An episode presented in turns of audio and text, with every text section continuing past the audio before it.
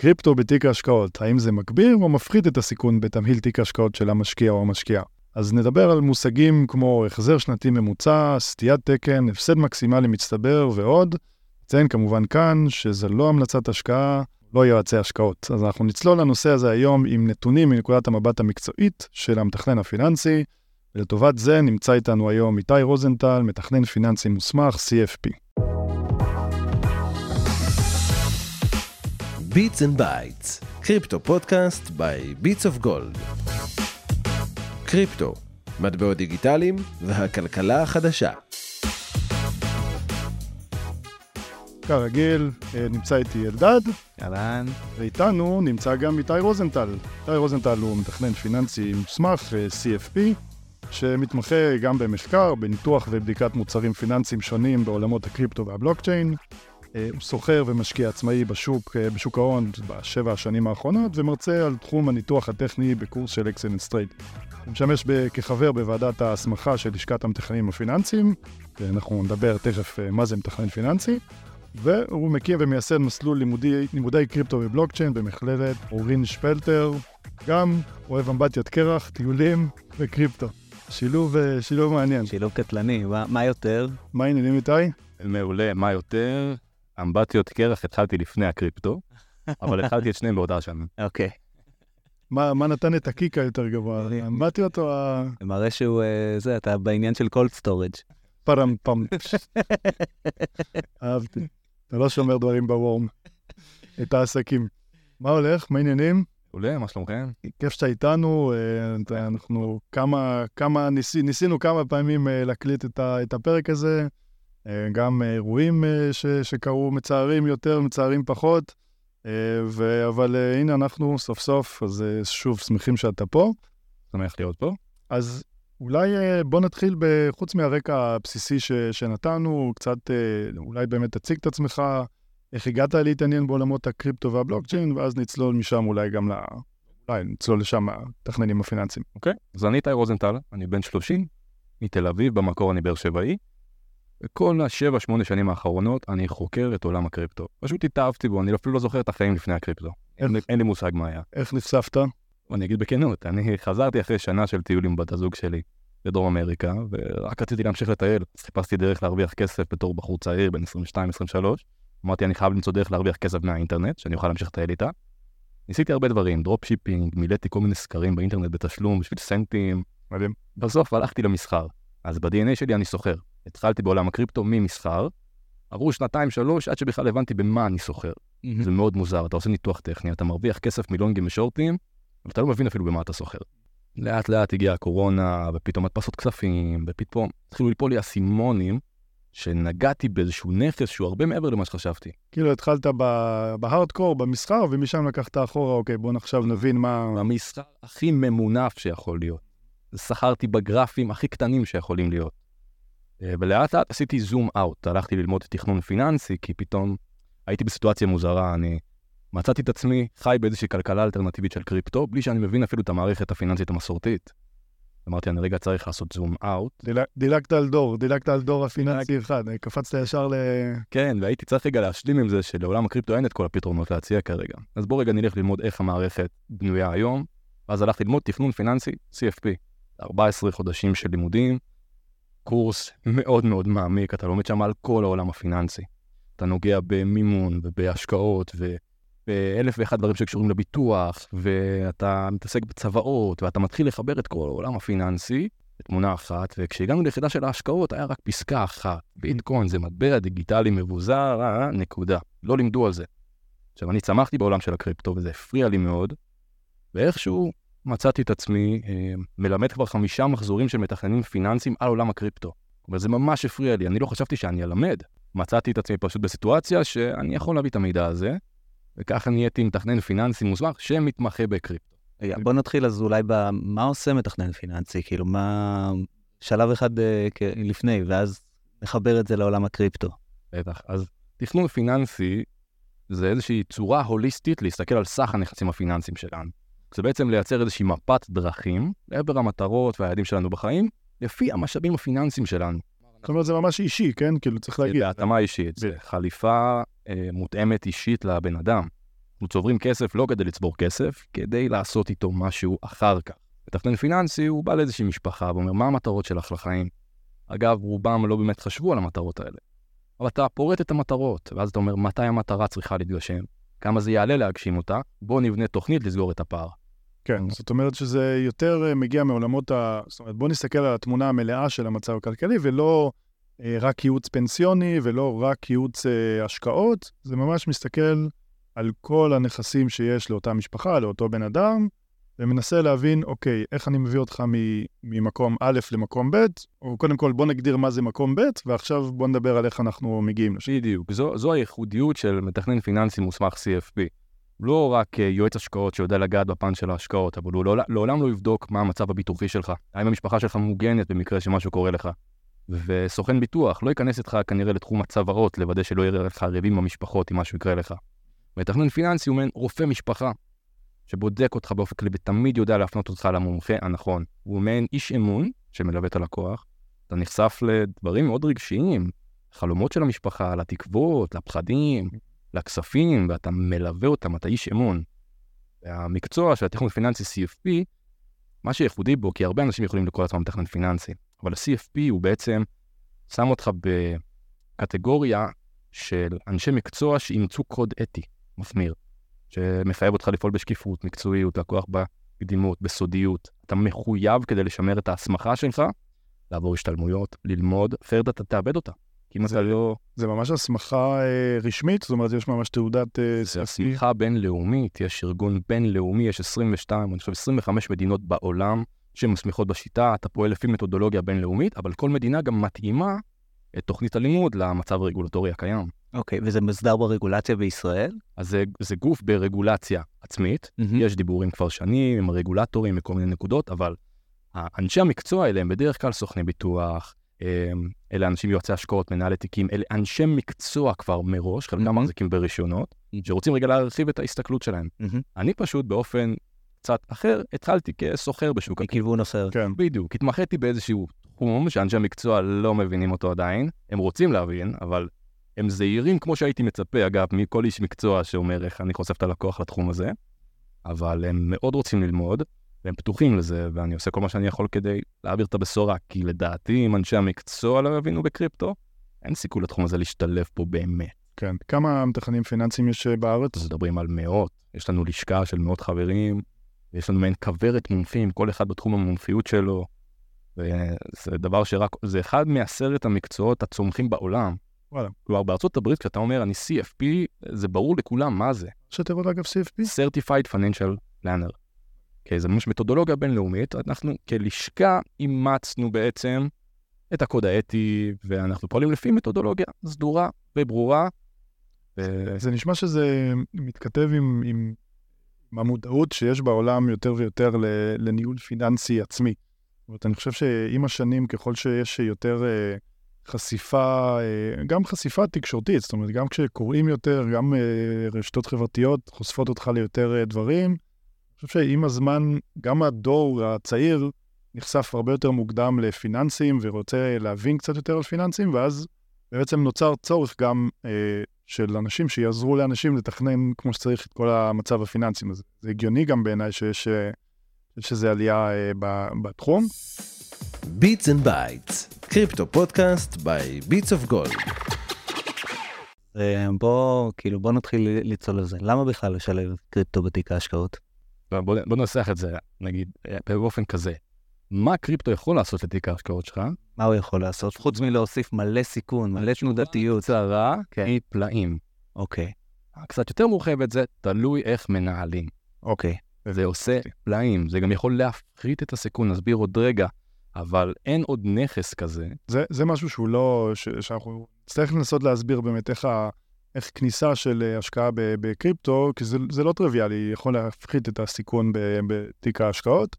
אה, שוב, נזכיר, זו לא המלצת השקעה, אנחנו לא יעצי השקעות, אה, נוכל ב- להמליץ, אבל ב- המטרה היא- המטרה היא לדבר על ה... אני, אני אתן את זה כאילו ב, ב, בזווית השנייה של אה, זה, ש- שנייה אחת מהצד השני. אה, אני, אה, לצורך העניין, אם החזקתי אה, תיק אה, שהוא על אה, תל אביב, אה, לא יודע, מ- 35, 100, וואטאבר, זה בשנה האחרונה, ולקחתי את כל התיק הזה, ואתמול השקעתי אותו בביטקוין, היום הפסדתי את כולו. וזה אנחנו עוצרים, לא מפקיעים את כל התיק. אז בוא, אז בוא, אז תסביר לנו, כן. יש פרמטרים של סיכון, אנחנו רגילים ל- להסתנוור משיטת ההודל. אני קונה ביטקוין ואני מחזיק אותו ולא מוכר, לא משנה מה. אבל האופן המקצועי הוא להחליט מה אחוז החשיפה הנכון שלי מסך כל הנכסים בשוק הקריפטו. אוקיי. ככה אנשי מקצוע ול- ולהקפיד לאזן. זה- בדיוק. האיזון, איזון התיק, או מה שנקרא ריבלנס לפורטפוליו, זה כנראה סוד הקסם. ואיך אוקיי. ביטקוין באמת תורם לנו לתיק. אז אמ, תסביר. אוקיי, אוקיי. דוגמה. אוקיי, בואו נדבר על התנודתיות בשוק. אוקיי. אוקיי. כולנו מבסוטים שביטקוין עולה מיליון אחוז, כן? שני מיליון אחוז. אבל הוא גם יורד. הוא גם יורד. בדיוק. ורובנו בשיטת ההודל אומרים, טוב, אני מחזיק, מחזיק, מחזיק, אבל יש תנודתיות, ובתור אנשי מקצוע אנחנו יכולים לקצור אותה באיז- באיזון תיק. כלומר, אם התיק עכשיו, נניח הגדרנו חשיפה של 5% כן. לביטקוין, אני אומר ביטקוין, אבל זה מייצג את מהמם. השוק כולו, כן. פשוט המטבע במקום. שם קוד. כן, שם קוד. 5% מהתיק שלנו נמצא בביטקוין. ביטקוין עלה 200 אחוז, 300 אחוז, 400 אחוז, מגיעים לסוף שנה, ופתאום התיק שלנו כבר לא 5 אחוז חשוף לביטקוין, הוא עלה כל כך שאנחנו מדברים כבר על 15, 20 אחוז, ואנחנו צריכים להגיע סוף שנה, רגע אחד להבין, רגע, האם אני רוצה לחזור חזרה לאיזון המקורי שלי, זה נקרא ריבלנס, לאזן את התיק. האם אני מוכר 15 אחוז כדי לחזור חזרה לחמישה? וככה בעצם אתה משריין רווחים. אבל אם אתה מגיע סוף שנה ופתאום השוק קרס ב-50 אחוז, עכשיו יש לך 2.5 אחוזים חשיפה, אז אולי אתה צריך להכניס כסף מבחוץ ולקנות עוד, או למכור חלק מההחזקות האחרות ולהכניס את הקריפטו, אבל הסוד הוא בעצם לקצור את התנודתיות הזאת בשוק. כשהוא עולה אני מוכר ומשרים רווחים, כשהוא יורד אני מוסיף, וזה בעצם מפחית את הפרמטרים של הסיכון, שהם, כן, רוב האנשים, הדבר הכי, שמשפיע עליהם הכי הרבה על הפסיכולוגיה, זה נקרא maximum drawdown. הפסד מקסימלי מצטבר. זה יום אחד אתה מתעורר ואתה אומר, shit, התיק שלי ירד ב-70 נפל ב-70 פסיכולוגית מתחיל להיות להם קשה. אתה רוצה לצמצם את ה maximum drawdown, אתה בעצם רוצה למנוע מהתנודתיות להיות כל כך קיצונית שהיא תהמם את הבן אדם. ובאמצעות האיזון אתה, כל, אתה מצליח להקטין את אותה התנודתיות. בעצם הבן אדם מחליט אה, על, על איזושהי רמת סיכון שהוא, שהוא רוצה להיות חשוף בה בתיק, לא משנה מה, והוא פועל בהתאם. אם אתה אומר, אם ירד, מאזנים חזרה למעלה, אם עלה, חזרה למטה, אבל נשארים ב... בעצם מגדירים את התיאבון סיכון אה, מראש, ופועלים לפי החוק. רגע, רגע, רגע, אבל אותי עדיין לא שכנעתם למה טוב. בכלל להכניס את הקריפטו לתוך ה... לתוך ה... אז אנחנו נצטרך לדבר על הביצועים והמחקרים שעשו, איך הוא תרם לתיק. אוקיי, אוקיי? אני הולך להתבסס על מחקר של חברת Bitwise, אוקיי. אחד מהגופים המובילים בתחום האינדקסים. לדעתי הם, יש להם את קרן האינדקסים הכי גדולה בעולם הקריפטו, top 10 מטבעות הכי גדולים. מהמם. והם עושים מחקר מתגלגל, אני כל כמה שנים עוקב אחריו כי מעדכנים אותו. הם בעצם לקחו מתחילת 2014 ועד, אני חושב, יוני 2023, בדקו מה קורה כשאני מכניס ביטקוין לתיק השקעות מסורתי. אוקיי? נראה לכם עוד דעת את הנתונים. מה זה תיק השקעות מסורתי? זה 60-40. 60 אחוז חשוף לשוק המניות, 40 אחוז לשוק האג"ח. כן, אבל ההסתכלות אומרת, טוב, 60 אחוז מניות, כי זה, זה הרכיב שיצמיח לי את התיק לטווח הארוך, והאג"ח הוא יגדר בתקופות של ירידות, דבר שלא הוכיח את עצמו ב-2022. מהמם. הכל נפגע, אז הם משנים את ההסתכלות. אז ארה"ב, הם מרגישים בנוח יותר עם סיכון, 60% במניות. באירופה, לדוגמה, יותר 50-50, ישראל, דרך כלל מסלול כללי זה פחות מ-40% חשיפה למניות. אנחנו לא בתיאבון לסיכון כמו האמריקאים. ש- שרידות. אה, כן, כן.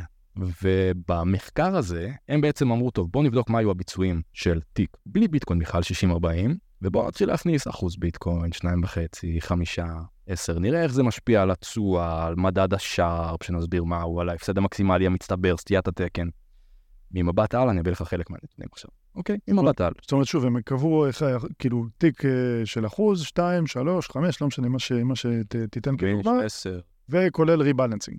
הם בדקו כמה דברים, אמרו, טוב, בוא נבדוק מה, איך אחוז החשיפה השונה משפיע על התשואה שאני מקבל במדדי הסיכון. הם בדקו מה טווח ההשקעה המינימלי שצריך להיות, כמה זמן להחזיק שנה, שנתיים, שלוש, כלומר איפה זה תורם באופן חיובי לתיק, ובאיזה אופן או תדירות אני צריך לאזן את התיק. באופן כן. רבעוני, חודשי, שנתי, אז ממבט על, לפני ש... אתם עשו אופטימיזציה, ועכשיו הם כאילו אמרו מה, מה הנקודת האופטימלית לכל הפרמטרים שהזכרת, ו... והם היו צריכים לבודד כל פעם כדי לבחון לדוגמה כמה זמן נכון להחזיק, אז אמרו, טוב, בוא ניקח דוגמה 2.5% חשיפה אה, ותדירות רבעונית, אז בוא נבדוק כמה זמן נכון להחזיק. כן. ואז הם רוצים לבדוק מה תדירות האיזון הרבעונית, אז אמרו, טוב, בוא נקבע את זמן ההחזקה נגיד לשלוש שנים, וככה לאט לאט הם בעצם יאללה. הגיעו. כן. טוב, מוכנים לחלק מהנושאים. תביא לנו פשוט, זה המושלם, את האיזון המושלם, התקופת זמן המושלמת, האחוז המושלם, תן... בוא נתחיל- בוא נתחיל ממה מושלם. לא, ת- ת- תבנה, תבנה לנו את בסדר, ה- בסדר, תבנה, קדימה. תבנה לנו את ה... אוקיי, בוא נחזור ונדגיש שזה לא איזושהי המלצה. כן. אני מדבר על... זה הכל היסטוריה, זה לא חוזה אף פעם פני עתיד, נכון? זה כאילו זה מה שהיה. אנחנו יכולים להתבסס על מה שהיה, לחשוב שזה מה שיהיה, אין הבטחה. כן. אני מדבר על ביטקוין כנכס ספציפי, אבל במקרה הזה זה מייצג את כל שוק הקריפטו. וככה, אז תראו, בתקופה הזאת שהם בדקו ינואר 2014 עד יוני 23, אותה עשר שנים, תיק בלי ביטקוין בכלל 60-40 הביא החזר שנתי, שנתי, כן, בשנה 5.38 אחוז. בהשקעות סולידיות יחסות? 60-40. מניות, 40 אחוז אג"ח. ביטקוין בכלל, מסורתי לחלוטין. 5.38 אחוז. אם אתה מוסיף אחוז אחד של ביטקוין לתיק, תקופת הזמן הזו, הגדלת כמעט באחוז את ההחזר השנתי של כל התיק. אוקיי, הגענו לשש וחצי. כן. כלומר, אחוז חשיפה מסך הנכסים מגדיל באחוז את כל סך הנכסים שלנו. כן.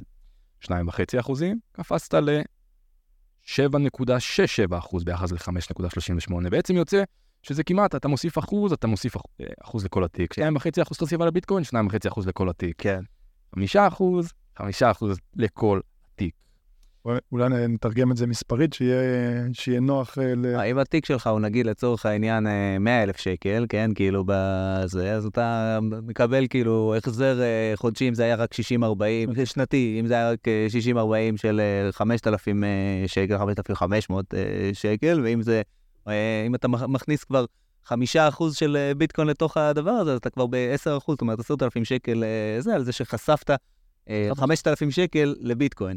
כן, כאילו, מתוך ה... מתוך ה-100 אלף חשפת 5% שזה 5,000 שקל, כל התיק ביחד עלה ל-10,000 שקל לעצם. כן. ה- כן. כאילו, תחשבו, חשיפה כזו קטנה, אפשר להגיד שזה מפחית את הסיכון, נכון? אנחנו חושפים את עצמנו באחוז, שניים מכל התיק, לא סיכון כזה גדול, אבל הביצועים, התוספת שזה מביא לנו לתשואה הכללית, מדהימה. כן. אבל זה לא מדד היחידי.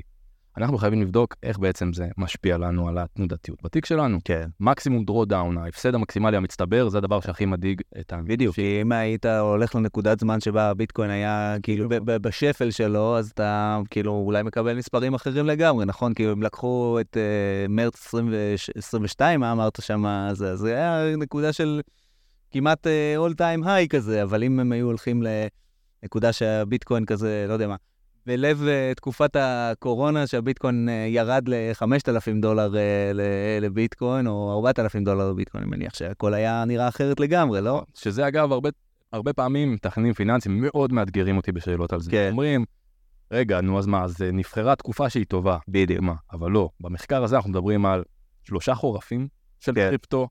המחקר הזה הוא מה שנקרא מחקר מתגלגל. כלומר, Mm. הם בודקים, נניח ועכשיו הראשון לינואר, אם עכשיו הייתי מכניס אחוז, מהתיק, בשני לינואר אם הייתי מכניס אחוז, שלישי לינואר, זאת אומרת, כל יום לוקחים שנה אחורה, שנתיים אחורה, שלוש נכון. אחורה, ואז אתה מקבל פתאום אה, אלפי נקודות כן, של סטטיסטיקה, והסיפור נראה אחרת לחלוטין. צריך גם לזכור, אה, שוק צעיר, כן, חגגנו לו 15 לביטקוין רק, נכון. כן? בגלל שהשוק הזה צעיר, הנכס היחידי, הוותיק ביותר הוא ביטקוין, אפשר להסתמך עליו, והם בחרו להסתמך מ-2014.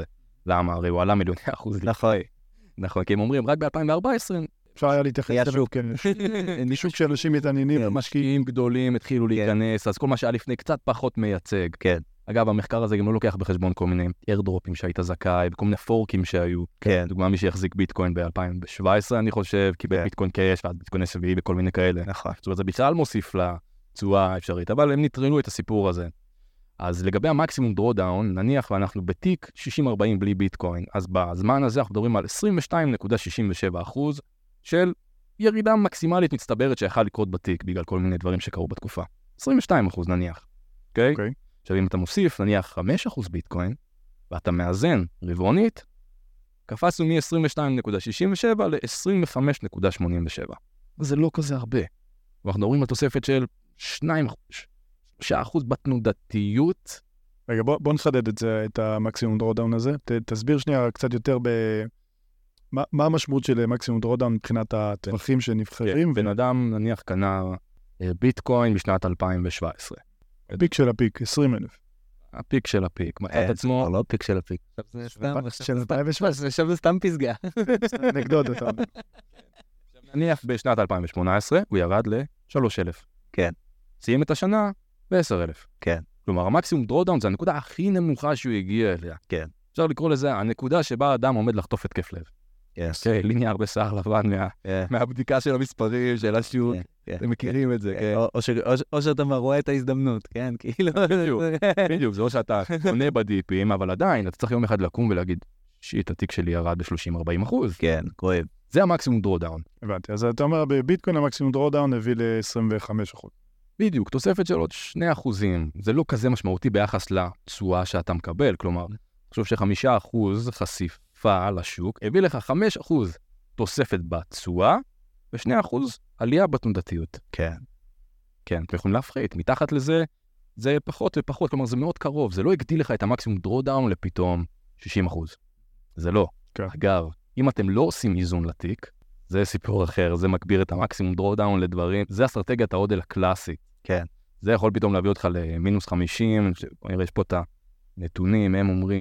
אז זה הגיוני, אם, אם, אם אתה לא, אם אתה HODLer, אה, זה, אז אתה יכול באמת להגיע מ-20 ל-3, ו...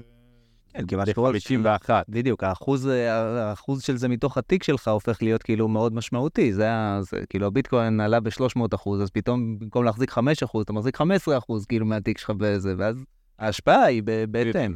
אז אם אתה לא עושה ריבלנס בכלל, קנית את הביטקוין, אתה יכול להגיע לכמעט פי שתיים הפסד מצטבר כתוספת, 51.35 אחוז. כן. אנחנו לא רוצים להיות שם. לאזן את התיק פעם בשנה, פעם בשנה לאזן, מביא אותו ל-24-25 אחוז. כן. אז אסטרטגיית ההודל היא מדהימה, אבל בפן היותר מקצועי, כדי להפחית את הסיכון, כדי שזה, כדי שכל אדם בעולם יוכל להשתלב בזה, לאזן את התיק. פעם בשנה זה לא מסובך. כן. זה לא מסובך וזה כדאי. ולאט לאט תיכנסו לעניינים, תנהלו את ההשקעות יותר בצורה מקצועית. אז בוא נמשיך ב, ב, בניתוח ש, שהם, שהם עשו. אז אתה אומר, הם נתנו אחד, אה, כאילו, נתת מספרים ל-1 אחוז, 2 אחוז, 5 אחוז. זה רק בפן החשיפה באחוזים. מה, מה באמת באמת התדירות ריבלנסינג ו... תדירות ריבלנס בזמן ההחזקה המינימלי. כן. בואו נתחיל בזמן ההשקעה המינימלי, זה הכי קל. זאת אומרת, בן אדם, כשהוא מגיע ואומר, אני רוצה חשיפה לשוק הקריפטו, דבר ראשון שאני שואל אותו, מתי אתה צריך את הכסף? כן. זה כל מתכנן פיננסי, קודם כל שואל את הבן אדם, הכסף שלך, מתי אתה צריך אותו? לפי זה אנחנו חייבים להתאים לו מסלול. אם בן אדם אומר, אני צריך עוד שנה את הכסף, שוק הקריפטו לא בשבילך. כן. הוא לא בשבילך. אם הוא עוד שנתיים צריך את הכסף, אני אומר לו, הוא מתחיל להיות בשבילך, עדיף שלוש. עכשיו, הנתונים די מטורפים, אני מקריא אותם, אני לא המצאתי אותם. הם לקחו מחקר מתגלגל, שאמרו, טוב, בוא, בוא נבדוק, האם שנה, שנתיים או שלוש, מתי זה מתחיל לתרום באופן חיובי לתיק? זאת אומרת, באילו מתי- אחוזים? מתי באופן גורף, בדיוק. אתה, אתה מחליט, לא משנה באיזה תקופה אתה מתחיל. לא משנה, אני מחזיק שנה עכשיו. בראשון לינואר, מחזיק שנה, או בשני לינואר, או בשלישי, או בחמישי למרץ, שנה אחורה תמיד גוזרים. כן. ואם אתה מחזיק לטווח של שנה, אחוז ה... בוא נגיד, היכולת של זה, בוא נגיד ככה, 70 אחוז, שזה יתרום לביצועים באופן חיובי בתיק שלך. 70 אחוז, זה לא נורא. אבל זה אומר שיש 30 אחוז מהפעמים שאתה אמור, יכול למצוא את עצמך בהפסדים, כי זה טווח זמן קצר מדי. כן. אם אתה מעלה לשנתיים מינימום, אבל אתה עדיין מבצע את האיזון, כן, התדיר הזה, אתה כבר עולה ל-94 אחוזי הצלחה. וואו. אתה זאת אומרת, מבין? עוד פעם, אני אגיד את זה בצורה זה, לא משנה באיזה נקודה אתה נכנס, אם אתה נשאר שנתיים ודואג לאיזון שנתי, Mhm. אתה ב-94% מהסיכויים, או ב-6% מהסיכויים, תסיים אה, בצורה שלילית, אבל ב-94% מהסיכויים אתה תצא בדיוק. כנראה מרווח בתיק הזה ספציפית. שהנתון שהם בדקו זה אה, איזון רבעוני. אני אומר, שאני קצת חולק עליהם בזה, שאיזון שנתי הוא כנראה הנכון יותר למרבית האנשים. לאנשי המקצוע אולי באופן רבעוני. כן. אבל משהו מעניין קורה כשאנחנו מדברים על שלוש שנים. פה כבר, זה די מטורף, 100% הצלחה. וואלה. 100%, החזקת שלוש שנים, ביצעת איזון תדיר רבעוני, תרם לך 100% מהפעמים. עוד פעם, לא משנה מאיזה נקודה לא משנה. בלואו של הלואו גם נכנסת, נכנסת... ההיי של ההיי. של זה- ההיי, סליחה. כן. היית נכנס בהיי של הלואו, כן, בדיוק. כן, כן. נכנסת בהיי של ההיי שהיה בשלוש שנים אחורה, אתה עדיין. בטווח של שלוש שנים, הצליח אה, להיות אה, זה. האמת היא שאני, כאילו, טוב, שוב, זה מסתכל על נתוני עבר, כן? אבל כאילו, אם אנחנו מסתכלים על, ה, על מה, מה שקרה, כאילו, קצת בשוק, כאילו, וזה, ומחברים את זה, ואתה חושב על ההיי של ההיי שהזכרת בשנת 2017, שהיה דצמבר אה, 2017 שם, ונגע ב-20 כמעט, ואז אנשים כזה, כאילו, ירד ל-3,000 דולר אה, שנה אחרי זה, ואני זוכר את כולם אה, ככה עם הראש באדמה ואומרים כאילו, fuck, אבל כאילו, ה... כאילו, תסתכל על זה שלוש שנים קדימה, בדצמבר 2020 כבר היו מורווחים. כן. כאילו, זאת אומרת, אפילו ה high של ה high שהיה אז, ש... יכול גם ל-2013, 13-14, כשאנחנו נכנסנו לשוק, הביטקוין הגיע, אה, קודם כל הוא הפתיע את כולם שהוא בכלל עבר את ה-100 דולר, כן. אה, עבר את ה-200 דולר, הגיע ל-1,000 דולר, ואז אז הייתה התרסק. התרסקות של מאונט גוקס, כן. שהבורסה שנסגרה, ואז התחילה מפולת, וזה עוד היה שוק צעיר, כולם אמרו, זהו, גמור, אין יותר, אין יותר כן. ביטקוין, לא, אין מה להסתכל על זה בכלל, ירד ל-100 דולר, ונראה לי שהכי לואו באותה תקופה זה היה 100, 180 דולר, שמשם זה כבר... אה, אף אחד לא מתחרט. אחד- אני, אני זוכר, הירידה הראשונה שחוויתי זה של 2018. כן. אני, בוא נגיד, נבהלתי. כן. אני נלקחתי בן ערובה של שנתיים וחצי של שוק הקריפטו, עברנו את החורף, הסיפור עם סין, עם כן. סאחר, אה, מח- מחזירה אותו חזרה. מאז פיתחתי איזושהי גישה שאומרת, טוב, אני לא רוצה להיות יותר בן ערובה של השוק, כלומר, להחזיק ולא לעשות כלום עם זה בהודל פשוט לא מתאים. אני מרגיש שאני צריך להיות משהו קצת יותר אקטיבי או אסטרטג בזה. ואז הבנתי את החשיבות של להכניס כשיורד, לאזן את התיק. אחרי הירידה השנייה, מה זה היה, 2020? כן. 2020, אני חושב שכמעט כל שנה וחצי יש איזשהו שוק.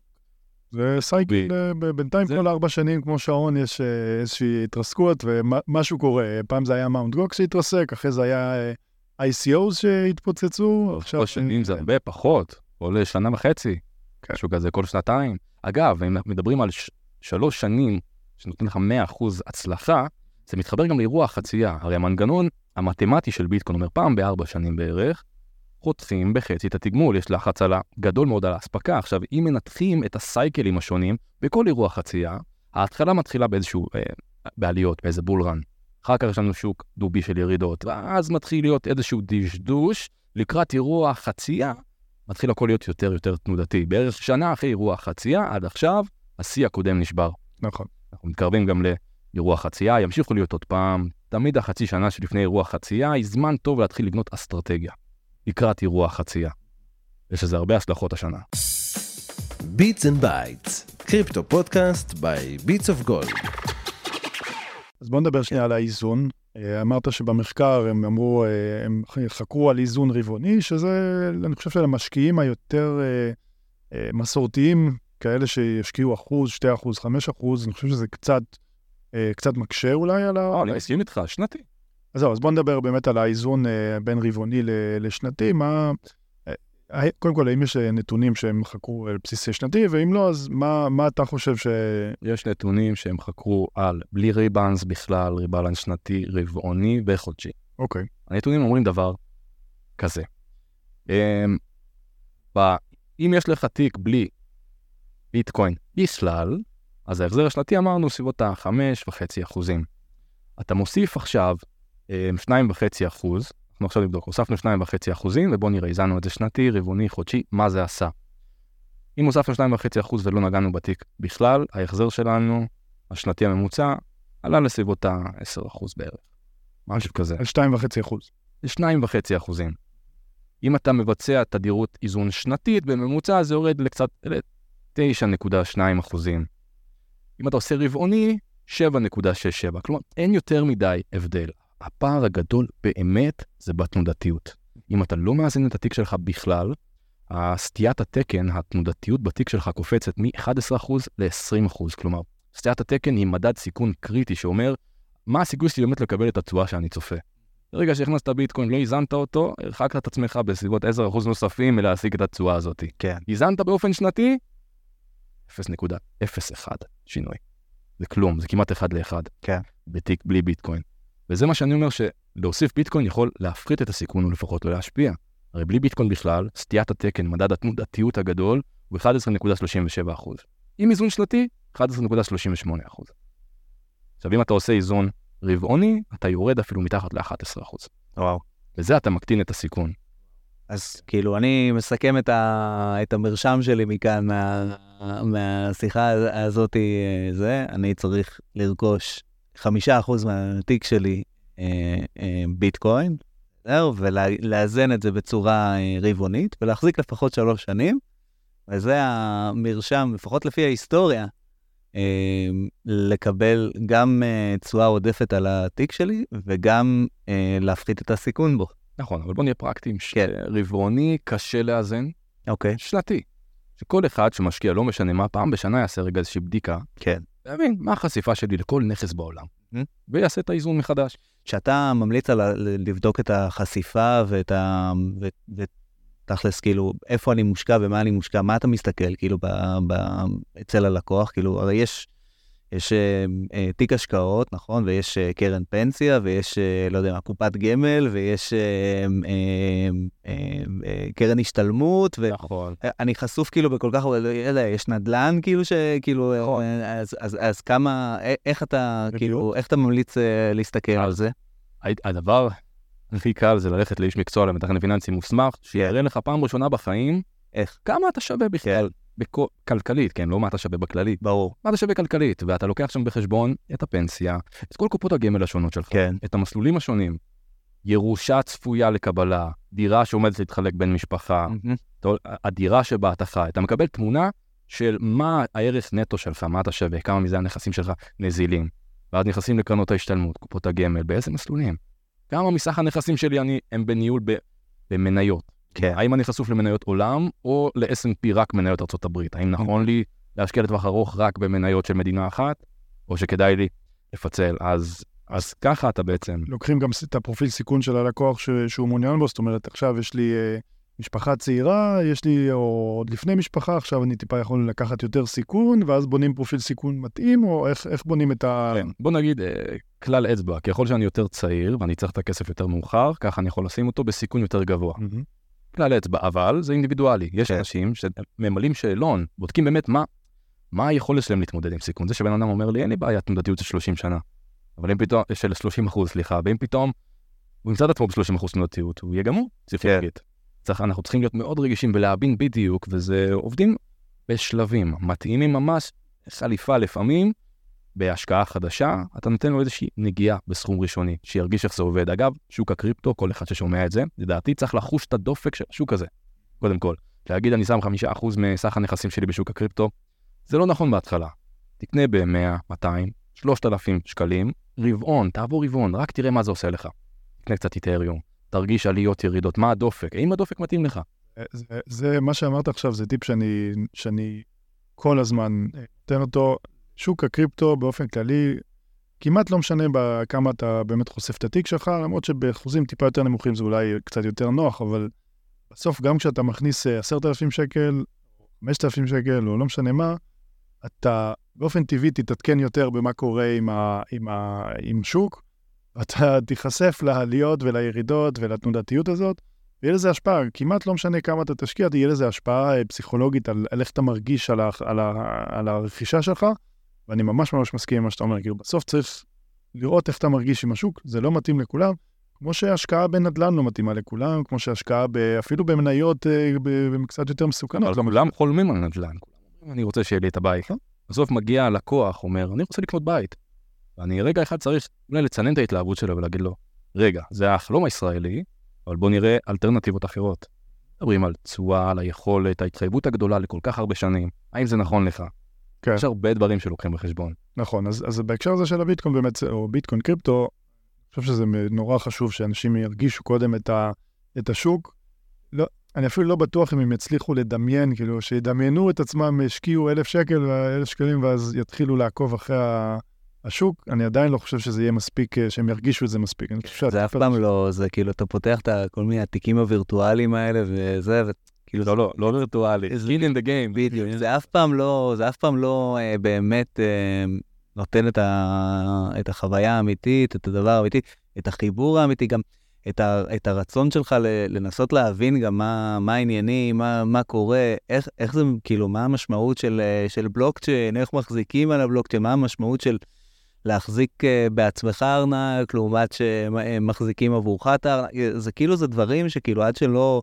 אה, נגעת בהם ועשית, אתה לא באמת יודע, כן? זה כאילו, זה כזה, כאילו ללמוד את זה בתיאוריה זה, זה נורא, כאילו, אקדמיה, כן? זה לא, זה לא, זה לא, זה לא העולם האמיתי, כן? כאילו, זה, וכאילו, קצת אה, זה, החסמים הם כל כך אה, נמוכים היום, בסדר? בשביל להיכנס, skin in the game, כאילו, זה כאילו, אפשר... לא יודע, לקנות ב-20 שקלים, כאילו, במזומן בכספורט, כאילו, אה, זה בשביל להתחיל להרגיש מה זה קריפטו. אה, אגב, זה חסם, צריך להגיד, זה חסם אה, אמיתי של אנשים, זאת אומרת, הם עדיין, עדיין אנשים חושבים, או הרבה אנשים חושבים, שזה מסובך. שזה מסובך, שזה כן. טיפה מורכב, זה, כאילו, שוב, אנחנו לא, לא עוסקים בפרסומת ל Bits of Gold פה בפודקאסט. לא, אבל עזוב, בלי Bits of Gold, כאילו, אתה יכול ללכת לכל, לכל ספק, אה, כל כאילו ברוקר, בורסה, חשוב שהיא תהיה עם רישיון ו- נכון. ו- ו- ומפוקחת. חשוב בעיקר בשביל ש- שתוכל אחר כך גם כאילו להחזיר חזרה את הכסף לבנק, שתוכל כאילו אחר כך ל- ל- לעשות עם זה דברים ושלא ייעלמו לך כאילו הכספים או המטבעות, אה, זה, זה, זה, זה מאוד חשוב. אבל כל אחד שהוא לג... כאילו גוף לגיטימי ו- ומפוקח, זה פשוט כאילו מתחיל, מתחיל לחיות את העולם הזה, לחוות אותו, להבין כאילו את היתרונות שלו ואת החסרונות שלו, אגב, כן? כאילו צריך שנייה, כאילו בתוך הפרספקטיבה של זה, זה, כאילו אם זה לא היה נכס, אה, האמת היא שהסיפור הזה של אה, זה שמוסיפים את הנכס הזה לתיק, משנה את אה, מה שנקרא, גם את התשואה של התיק וגם את המדד הסיכון של התיק, רק משקפת את זה שזה כאילו, שזה כאילו באמת סוג של נכס אלטרנטיבי, נכון? כי הוא כאילו מתנהג טיפה אחרת אלטרנטיבי אולטימטיבי. אה, פעם. פן שני להם. כן. זה, זה כאילו, זה בדיוק משקף את זה, כי, זה, כי, כי, כי הוא מתנהג אחרת מה, כאילו מהאג"ח, הוא מתנהג אחרת מהמניות. גם אם לפעמים יש קורלציה גבוהה, גם כאילו, אה, זה עדיין מתנהג אחרת, ולכן הוא, הוא, הוא מה שנקרא, מוסיף ל, ל, לתיק עוד, אה, עוד אה, תשואה ומוריד את, ה, את התנודתיות שלו, מוריד את הסיכון שלו, למרות שכביכול הוא יותר מסוכן, כן, כשלעצמו. והיום, אה, אני, שוב, היום הרבה הרבה יותר, אצל 90 אחוז מה, מהנותני שירות שמאפשרים לקנות uh, ביטקוין, קריפטו, התהליך הוא uh, מרגע כניסה לאפליקציה או לאתר עד לסיום רכישה. אני חושב שאפשר לעשות את זה בעשר דקות אצל מרבית הנותני שירות. שוב, כי אה, גם by design ביטקוין וקריפטו זה משהו שהוא דיגיטלי, אז גופים באופן טבעי, כבר כשהם בנו את הפלטפורמות שלהם, זה, זה פלטפורמות שמוכוונות לעולם דיגיטלי, וכל הכרת הלקוח והאונבורדינג שצריך לעשות כשאתה רוצה לקנות, ההרשמה לשירות, היא אוטומטית ב-90% מהמקרים, וה... אה, כשמגיעים להעברה של כספים, אז אפשר בדרך כלל בכרטיסי אשראי או בהעברות בנקאיות, גם יחסית מיידיות אה, במקומות מסוימים, ואפשר להגיע לקנייה של ביטקוין באמת בעשר דקות, רבע שעה מרגע שנכנסים לפלטפורמה. שוב, אני, אני אסתכן ואגיד ב-90% מה, מהגופים, זה, זה חלק מהמחסום הזה ש, שאנשים, זה, זה עוד, עוד אחד מהמחסומים שחושבים שזה כזה מורכב. זה, אפשר באמת גם לסמוך על גופים מפוקחים שישמרו את המטבעות עד שנקבל איזשהו אה, אה, trust בעצמנו, לשמור לעצמנו גם, המטבעות. מה שאלדד אמר, שזה תהליך לימודי, מהרגע שנגעת בביטקוין, אתה מתחיל עכשיו תהליך של לימוד.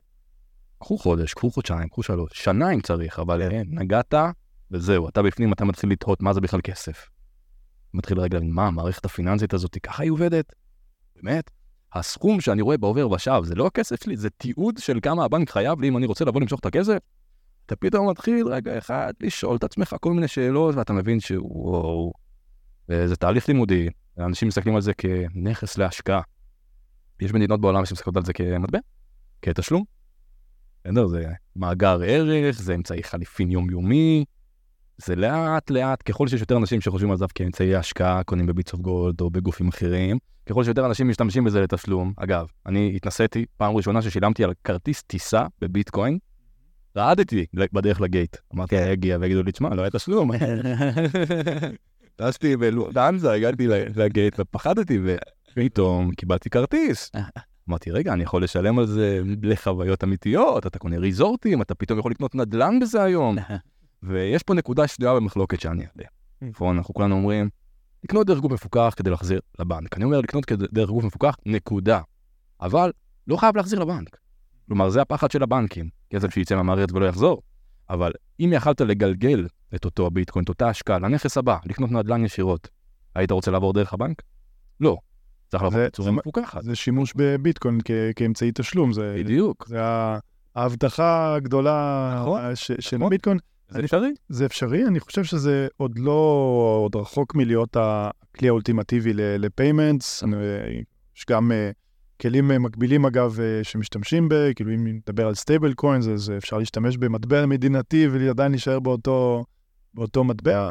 עדיין יש עוד דרך לעשות לביטקוין מבחינה טכנולוגית, כדי שהוא יוכל לתמוך באמת ב... זה, לא מדבר על תשלומים יומיומיים, אבל אני זוכר שהייתי כן. בדובאי, אני הופתעתי, הם אמרו לי, הדירה פה עולה 13 ביטקוין. לא, הוא לא אמר לי אפילו את המחיר בדירה, בדולר, הוא אמר לי 13 ביטקוין. כן. אני הופתעתי, זאת אומרת, הם כבר שמה מגלגלים את זה. טוב, הוא ידע, הוא ידע זה, על מי הוא מדבר? הוא ידע על מי הוא מדבר. ביטקוין בטח, 13 ביטקוין. אגב, הרבה חבר'ה מרוסיה שנתקעו עם הכסף, הגיעו לדובאי, רצו לגלגל את זה לנכסים הבאים. אני לא אומר לעשות את זה להעלים, אבל הרבה אנשים מוצאים את עצמם ללא אשמתם, פתאום כן. תחת מגבלות מסוימות, וזה... אני, אני, זה, אני זוכר כאילו מקרים שהתחילה המלחמה באוקראינה, סגרו את הבנקים שם, והיו אנשים כאילו, זה פליטים מאוקראינה, כאילו, זה לא מסוגלים כאילו להגיע לכסף שלהם שנמצא ב, בתוך הבנק. ומי שהחזיק קצת אה, ביטקוין באיזה ארנק, כאילו פתאום בתור אה, אה, פליט ללא אה, בנק, ללא חשבון, ללא שום דבר, מסוגל אה, לממש אה, נכסים שלו, כאילו, אז אה, כאילו, ברור, יש, יש כאן פוטנציאל כאילו אדיר, ואגב, כאילו כל מי שחווה אי פעם כאילו התמוטטות של מערכת אה, פיננסית, גם אם מקרוב וגם אם מרחוק, מבין כאילו את הדבר, את הכוח הזה של אה, להחזיק אה, נכס אה, בלי תלות ב- בצד אה, שלישי, כן, זה כאילו, זה כוח אה, מטורף, כן? מי שלא חווה. מי שלא חווה, כדי... אני כדי, לא כדי... הייתי חי בתקופה שהיו לירות. לא, זה לא, זה לא, קריסה. כן, לא, אבל עזוב, את הלירות, אה, זה... לא, אה, יש מספיק מדינות... אגב, המעבר היה לא מלירות, משקל לשקל חדש, אבל, אה, אבל אה, ה- אתה יכול להסתכל על ארגנטינה, כאילו, שחוותה, כאילו, ביוון, זה- ביוון. יוון, שה- שהיה את. זה, קפריסין, אה, זה... סלבדור. כן, יש, יש כאילו מספיק, אה, מספיק דוגמאות, אה, זה, אני כאילו, מה שנקרא, בעוונותיי, מרום גילי, כאילו, אה, זה, שאני טיילתי אחרי הצבא בארגנטינה, אנשים עמדו עם אה, תופים מחוץ לבנק, הוא היה סגור, אין כסף. זה כאילו, זה, זה, זה דבר מטורף, כאילו, אנחנו לא מצליחים בכלל לדמיין את הדבר הזה, אבל יש לזה פוטנציאל, כאילו, זה, זה משהו שיכול לקרות, כן? זה כאילו קרה מספיק פעמים בהיסטוריה בשביל שזה כנראה יקרה שוב, מאוד מקווים שזה לא יקרה לנו, או, או כאילו כל דבר שאנחנו חשופים אליו, אבל זה גם הדבר הזה, ה-safe haven הזה, כאילו בהקשר הזה של אוקיי, כאילו יש לי נכס שאני מסוגל להחזיק אותו באופן אה, עצמאי לחלוטין, יש בו שוב פעם עוד איזה מין שכבה של אה, הורדת סיכון, כאילו בתוך ההחזקות זה- של הנכסים. זה גידור סיכונים. כן. אם אנחנו, נגיד, אנחנו רוצים לפצל את התיק בנכסים שונים כדי לגדר, עצם זה שיהיה לי בכלל כסף שהוא בשליטתי המלאה, כן. זה גידור סיכונים גלובלי. כן, לך תדע, אה, אגב, דיברת על אה, אה, אוקראינה, יש איזשהו אומן מפורסם, ארטיום, אומן NFT, הוא מצא את עצמו בקזחסטן כשהתחילה המתקפה הרוסית על אוקראינה. והכרטיסי אשראי לא עבדו, הבנקים הופצצו, לא היה לו כלום חוץ מ-2,000 דולר באיתריום וקצת ביטקוין, מצא כספומט בקזחסטן של קריפטו, המיר, קנה כרטיס טיסה לגרמניה, אני חושב. רק ככה, זאת אומרת, כן. הוא יכל לצאת, כן. אבל הפליטים השאירו את הרכוש. כן. והיו צריכים אה, לברוח, ואין מה לעשות. Bits and Bytes, crypto podcast by Bits of Gold. בוא נחזור לעולם המתכננים, מעניין אותי לשמוע איך, איך אתה רואה את ה... אה, כאילו אצלך, כשאתה אה, אצל המתכננים הפיננסיים, אה, מסביר להם על התחום, אה, מסביר להם את המחקרים ה, ש, ש, שקיימים בתחום, איך זה משתלב אצלם ב, כשהם מדברים עם לקוחות וכשהם אה, מסבירים? קודם כל, האם הם כבר, אה, מה שנקרא, אה, הצליחו אה, לבלוע את ה... את ה או בחרו בגלולה הכחולה, נכון? אה, מטריקס, אה, לב- לבחור בשתי הגלולות. בין שתי הגלולות, האם הם הצליחו כבר להבין את, ה, את, את, מה, שהם, מה שאתה מסביר להם, יותר ויותר. ו, ובאמת מה, מה, מה הפידבק שהם מקבלים גם מלקוחות. יותר ויותר. פעם לא הייתה דרישה מהציבור, זאת אומרת, הציבור לא היה מגיע אליהם ואומר להם, אני רוצה ביטקוין ואיתריום. הם לא מצאו את עצמם במקום שצריכים בכלל להסביר מה זה. אחר כך, כשהדרישה הגיעה, הם אמרו, טוב, אנחנו, אנחנו אנשי מקצוע מלווים אותם, אנחנו חייבים להבין מה זה. ואז הם התחילו ללמוד, הייתי מעביר להם וובינר אחד, וובינר שני, מגיע לכנס, התחילו שאלות, פתאום יודעים איפה לרכוש, פתאום לקוחות מגיעים, רוצים, כבר קל להם, הם רוכשים, מסבירים את הסיכונים, זה משתלב. זאת אומרת, אנשי המקצוע בדרגה הכי גבוהה שיש, והם מתחילים להבין את העולם הזה, את הסיכון שבו, אבל הם לא מקלים עליי. חלקם עדיין רוצים לדחות למה זה לא פונזי, ואיך אני יודע שהכסף הזה לא ייעלם, ואין לזה עתיד, הם מקשים, אבל לא מתוך מקום, זה אלה אנשי מקצוע, הם כן. מקשים כדי באמת לרדת לעובי הקורה, בלי זה הם לא יחשפו את הלקוחות שלהם, ואני מעריך אותם על זה. כן. ככה צריך להיות. והשאלה השנייה שלך, אה, שאלת? אה, לקוחות, כמה לקוחות אה, מגיבים ל... ל... בסוף הם יושבים עם מתכנן פיננסי ש... שמדבר איתם על האפשרויות אה, השקעה, או איך אתה יכול לנהל את הנכסים. אם הוא מציג להם את, ה... את האפשרות של חשיפה. לביטקוין וקריפטו, מה התגובה שהם מקבלים? נגיד וזה לא הגיע מהלקוח. תשמע, בוא, בוא נשאל אותך ככה, תחשוב אתה הולך לאיש מקצוע מסורתי, ואומרים לו, תשמע, אני רוצה, אלה המטרות שלי בחיים, אני אשמח לעזור, ופתאום הוא חושף אותך לעולם שלא הכרת, אומר, אגב, יש נכס חדש בעולם, ביטקוין, הוא בנוי על טכנולוגיה בשם לוקצ'יין, מציע לך משהו שלא ידעת, הוא עתידני, הוא העתיד, שמעת עליו, סוף סוף אתה מרגיש בטוח שאיש מקצוע בכלל מדבר איתך על זה. כן, אז- מגיע, אם הוא מגיע עם הנתונים המתאימים, אתה אומר, הוא כן, גם יכול להסביר. את אותם. מתכננים היו מפנים אליי את אותם אנשים, אבל אני היום מייצר תשתית שהם יוכלו לעשות את זה בעצמם. והלקוחות מופתעים לטובה.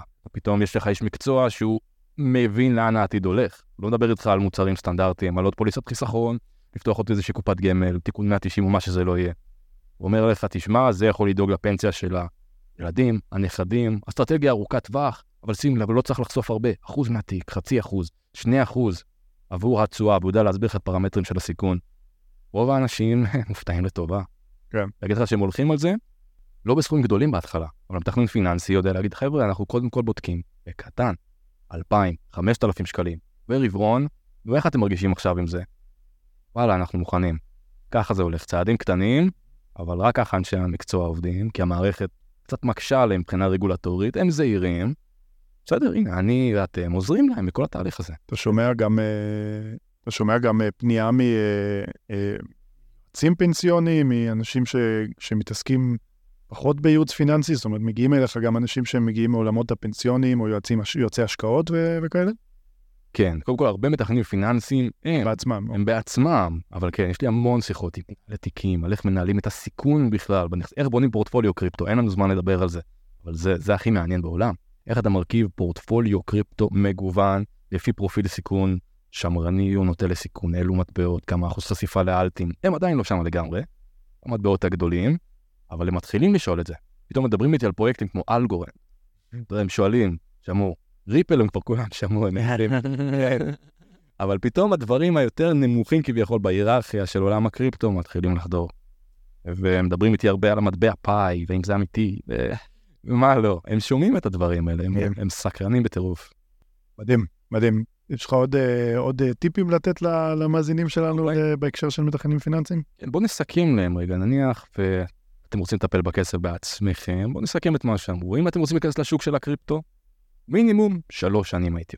שנתיים זה גם בסדר, אבל לפחות שלוש. שוב, בהתבסס על המחקר של ביטווייז, על נתונים המחקר של ביטווייז ועל סמך אירוע חצייה, טווח של שלוש-ארבע שנים, זה הזמן המינימלי להיכנס. עדיף אופק הרבה יותר ארוך. ככלל, אופק ההשקעה יותר ארוך, ביצועים יותר טובים. מבחינת איזון תיק, חד משמעית פעם בשנה לעשות איזון. בסדר, אם התיק עלה באחוז חשיפה לביטקוין, אז אולי לא חייב ישר לאזן. אם פתאום הוא גלש למעל חמישה אחוז אקסטרה, לאזן. מבחינת חשיפה, ככל שאתם חושפים ליותר ביטקוין או קריפטו, ככה התשואה עולה, אבל גם התנודתיות בתיק. אז הסוויט ספוט זה ממש בין 2.5 ל-5 אחוז. חשיפה של מעבר ל-5 אחוז, זה כבר ישפיע על תנודתיות מאוד גבוהה של התיק, יעלה את הפרמטרים של הסיכון. הייתי מציע, תצמדו עד ל-5 אחוז במקסימום. אם אתם ממש ממש מומחים בתחום, אפשר גם יותר כמובן. ותזכרו שזה תהליך לימודי. נגעת, למדת, אין מה לעשות. אתם יוצאים למסע.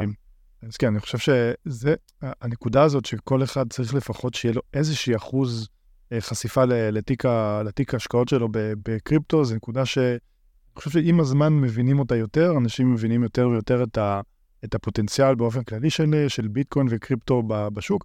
אגב, הפוטנציאל, אנחנו מדברים פה על, על אה, כמה ביטקוין שווה וה- וכמה הוא עולה, יורד, אה, דיברנו עליו בפרק הזה כמעט רק אה, כנכס להשקעה. להבין שוב, להזכיר שוב, אנחנו כל הזמן דואגים לעשות את זה כל פעם ש, ששואלים אותנו וכשאנחנו מדברים, בסוף זה טכנולוגיה, גם ביטקוין, איתריום וכל המטבעות הנוספים היותר, אפשר להגיד ש, שאפשר לסמוך עליהם, זה טכנולוגיה שעומד מאחוריהם פרויקטים שבנויים על הטכנולוגיות האלה.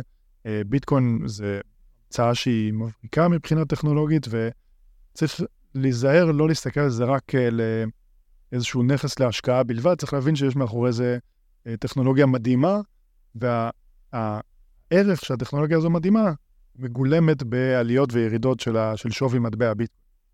אה, אז זו נקודה שצריך תמיד אה, לזכור כש, כשמסתכלים, כשאנחנו מנתחים ומסתכלים על הערך של, אה, של ביטקוין בהקשר הזה. וה, והחשיפה ל, ל, לביטקוין וקריפטו בתיק ההשקעות, היו כחלק מהפרופיל של, של תיק ההשקעות, אני חושב שזה קריטי שאנשים יבינו שזה, שזה כבר לא...